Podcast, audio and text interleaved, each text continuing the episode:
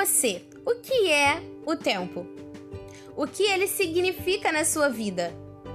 Bom, imagina se você tivesse uma conversa cheia de interrogações e paradoxos a respeito do tempo.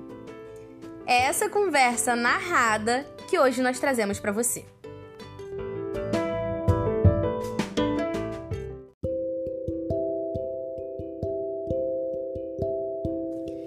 Certa vez, em uma festa, um moço um tanto quanto alterado me fez um questionamento surpreendentemente interessante.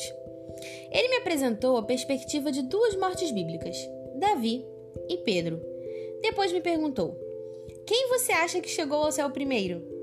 Ali, em meio à música alta e às conversas e risos dos outros jovens, eu comecei a me perguntar e, de fato, questionar a possível resposta dessa indagação na minha cabeça. Isso me perseguiu por dias após o ocorrido, simplesmente por não saber o que o tempo significava naquele desafio. E é sobre o tempo que tudo se referia, obviamente. Havia um tempo para Davi e um tempo para Pedro chegarem ao céu, claro, podendo ser em instantes ou milhares de anos após suas respectivas mortes.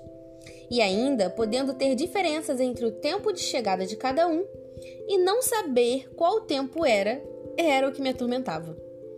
Só que, em meio a esses devaneios, comecei a perceber que não só nesse desafio que o moço me propôs, mas em toda a nossa existência terrena, nós não temos consciência de quanto tempo temos ou de quanto tempo nos resta. O que é realmente o tempo?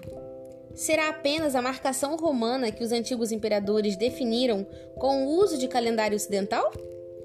Será que nossas vidas são realmente tecidas com um fio extenso e quando o tempo acaba, esse fio simplesmente é cortado, como conta a mitologia grega?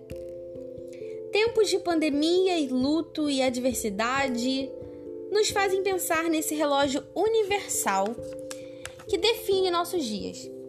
E eu medito na palavra de Eclesiastes 3, onde Deus, através do sábio pregador, teve a sensibilidade de nos dar uma palavra sobre o nosso tempo, dizendo que há tempo para todas as coisas nessa terra.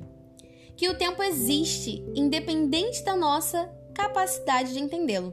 E que ele é um presente do Senhor para nossas vidas, para que sejamos gratos quando temos tempo e para que sintamos quando não o temos para que as coisas tenham valor e para que saibamos dar valor às coisas. Talvez, para alguns, o tempo seja precioso demais. Já para outros, talvez seja um tormento tanto tempo. De qualquer forma, de maneiras diferentes, o tempo está para todos nós.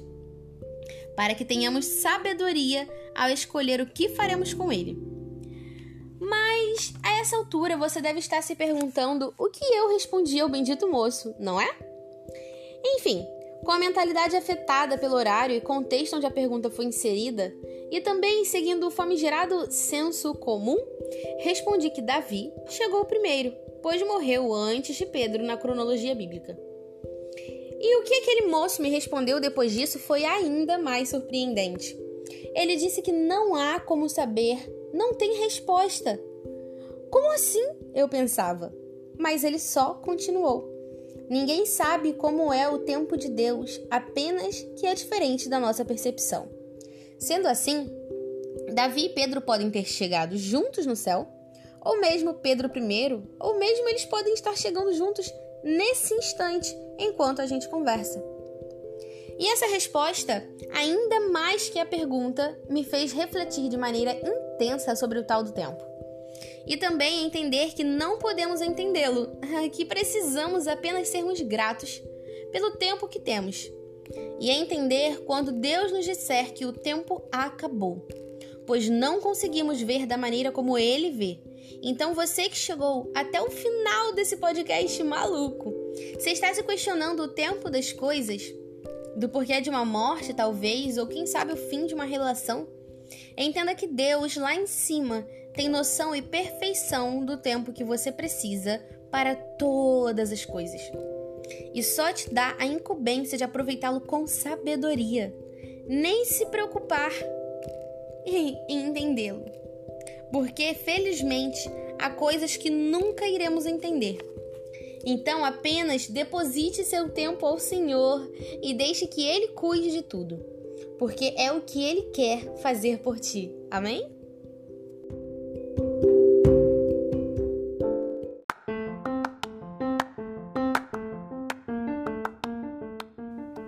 Esse podcast tem como base o texto feito pela Camila, uma das escritoras da equipe do Radassa.